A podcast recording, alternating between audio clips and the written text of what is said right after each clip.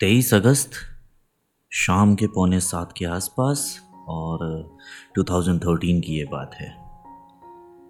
मैंने आखिरी बार उन्हें इसी दिन देखा था। मेरा नाम अरमान मिश्रा है और आप सुन रहे हैं अनकही बातें विद अरमान मिश्रा।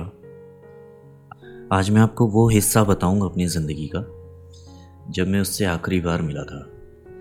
तीन महीने हो चुके थे ब्रेकअप को। इसके स्टार्टिंग के दो महीने मैं अपने भाई की शादी में चला गया था। एक महीने पहले ही चला गया था। वो भी सिर्फ़ इसलिए कि मैं अपने आप को बिज़ी रखना चाहता था। और दो महीने बीतने के बाद मैं वापस आया। इस दौरान काफ़ी चीज़ें हुई, लेकिन ये कन्फर्म था कि अब हमारा ब्रेकअप हो चुका है।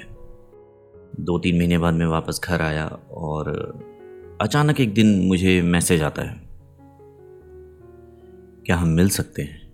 उस मैसेज में लिखा था। नंबर नया था। लेकिन शब्दों से मैं टेक्स्ट करने के तरीके से मैं समझ गया था कि ये हो ना हो उन्हीं का है। और दो मिनट, तीन मिनट, पाँच मिनट सोचते सोचते अचानक आधे घंटे लिए मैंने इस रिप्लाई को करने में और मैंने सोचा बहुत सारी चीज़ें कि क्या ये ठीक रहेगा? अब जब सब कुछ ख़त्म हो चुका है, जब हम आगे बढ़ चुके हैं या फिर हम बढ़ने की कोशिश कर रहे हैं तो क्या ये ठीक रहेगा?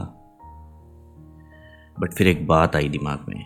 कि अगर इसे और अच्छे तरीके से फिनिश कर दिया जाए और बिना दिलों में रंजिशें रखे एक दूसरे से मिलकर बैठ कर बात कर सकते हैं तो हर्ज ही क्या है?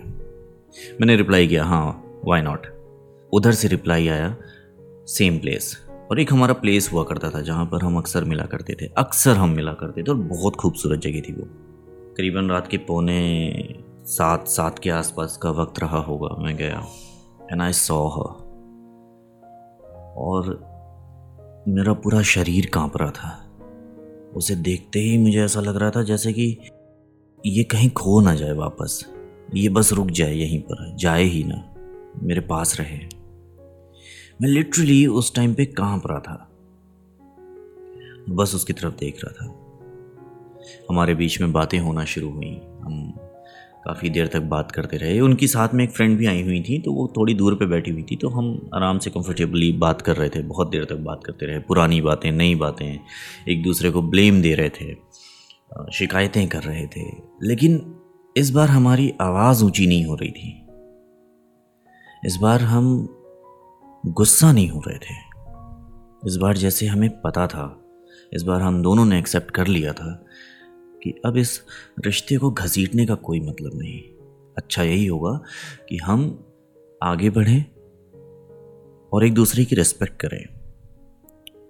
वो आखिरी दिन था जब मैंने उसे देखा था और आज 2021 सितंबर इतना वक्त गुजर गया, लेकिन कहीं ना कहीं आज भी वो मेरे दिमाग और दिल में है। कभी कभी ऐसे ही लेटे हुए मैं सोचता हूँ कि अगर सामने अचानक किसी दिन वो आ गई तो मेरा रिएक्शन क्या होगा? और उस रिएक्शन को सोचने के चक्कर में मैं कभी कभी अपने आप से बातें करने लग जाता हूँ। वैसे ये बुरा नहीं है बट ठीक है। तो वो हमारी आखिरी मुलाकात थी। अब इतना वक्त गुजरने के बाद सोचता हूँ तो लगता है कि जो हुआ अच्छा हुआ। अगर वो हैप्पी एंडिंग नहीं होती तो न जाने कितनी रंजिशें, कितनी गुस्सा, कितनी गलत फहमियाँ दिल में रह जाती और ज़िंदगी भर ऐसा होता कि एक दूसरे से नफ़रत करते। जिस तरीके से आप किसी रिश्ते को एक गुड नोट पे शुरू करते हो, एक अच्छे नोट पे शुरू करते हो, उसी पॉजिटिविटी के साथ आप अगर वो रिश्ता काम नहीं कर रहा है, उस रिश्ते में आप कंफर्टेबल नहीं हो, उसी तरीके से उस रिश्ते को आराम से गुड नोट पर एंड किया जा सकता है। ताकि कभी भी ज़िंदगी में किसी भी चीज़ का रिग्रेट ना रहे। और हाँ ये काम करता है। विद डैट से अरमान मिश्रा साइनिंग ऑफ़ ये छोटी सी एक बात मेरे लाइफ की। उम्मीद है आपको इससे कुछ सीखने को मिले या कुछ समझने को मिले। अपना बहुत सारा ख्याल रखिए। Take care bye bye